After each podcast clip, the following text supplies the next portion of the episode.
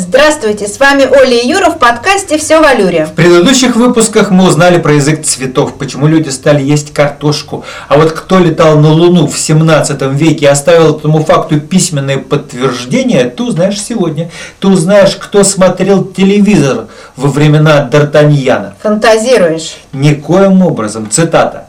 Полагаю, что планеты – это миры, вращающиеся вокруг Солнца, а неподвижные звезды – также Солнце, вокруг которых тоже есть планеты. Что за научный трактат?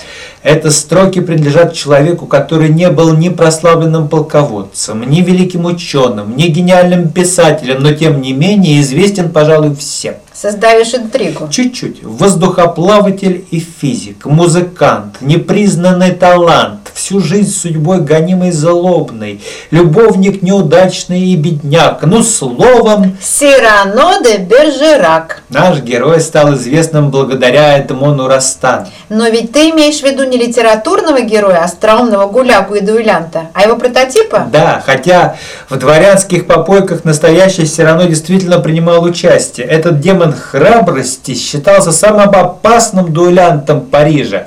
По некоторым данным, он даже лично знал исторического Шарля Д'Артаньяна, прототипа знаменитейшего из героев Дюма. Неужели этот отчаянный дуэлянт мечтал о далеких мирах? Этот человек, который в 17 веке сказал «Единственно разум, только разум мой властелин», по мнению Теофиля Готье, заслуживает быть названным гением, а не забавным безумцем, каким видели его современники. Его перо оказалось не менее острым, чем шпага. Значит, в жизни Дебержерак был действительно писателем. Но ты что-то говорил о полете на Луну. Это как? Речь идет о его романе который наделал много шума в Париже, который, кстати, был переведен на русский язык и вышел под названием иной свет или государство империи Луны. Ну вот, похоже, подобрались к заявленным тобой чудесам. Дело в том, что полет, описанный Добержераком, произошел в кабине, которую вынесла в космос многоступенчатая ракета. Которую позже предложил использовать декабристский Бальчич? Цитата. «Как только пламя уничтожало один ряд ракет, они были расположены по 6 штук. Благодаря запалу, помещенному в конце каждого ряда, загорался другой ряд. И это в 17 веке? Интересные сообщения о домах на колесах, в которых можно было переезжать с места на место. Супер. Поразительно смелый провидец. У него встречаются такие вещи, для которых просто не могло быть места в 17 веке. Даже в первой половине 20-го. Слушай дальше. Я подвесил книги к ушам в виде сережек и отправился гулять.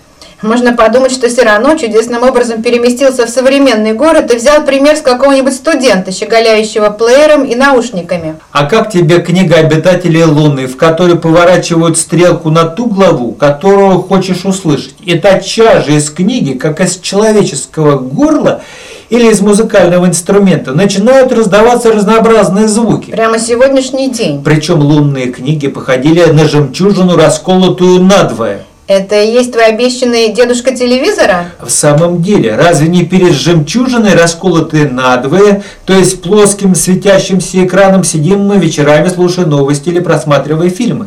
Настоящая научная фантастика. Только еще раньше Жюля Верна.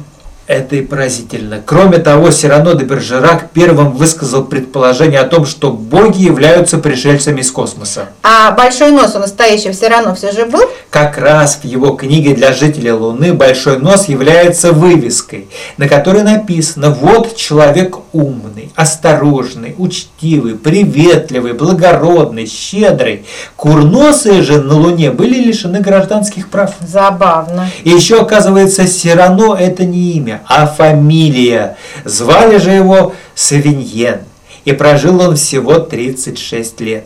Однажды вечером с верхнего этажа строившегося здания на него упала балка. Ходили слухи, что несчастный случай был подстроен многочисленными врагами до Бержерака. Он выжил, но остался калекой. Бывший покровитель выгнал его из дома и последние дни жизни все равно провел в нищете.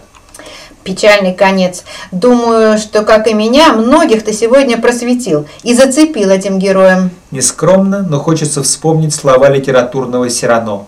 «Хоть шляпа старая сейчас на мне надета, зато под нею есть сокровище ума. Что ж, главное не услышать от наших слушателей его же слова. «Послушай, глупая луна, я жажду твоего затмения». Будем надеяться искать материал для следующего подкаста, чтобы и у вас, и у нас было все Всё в аллюре.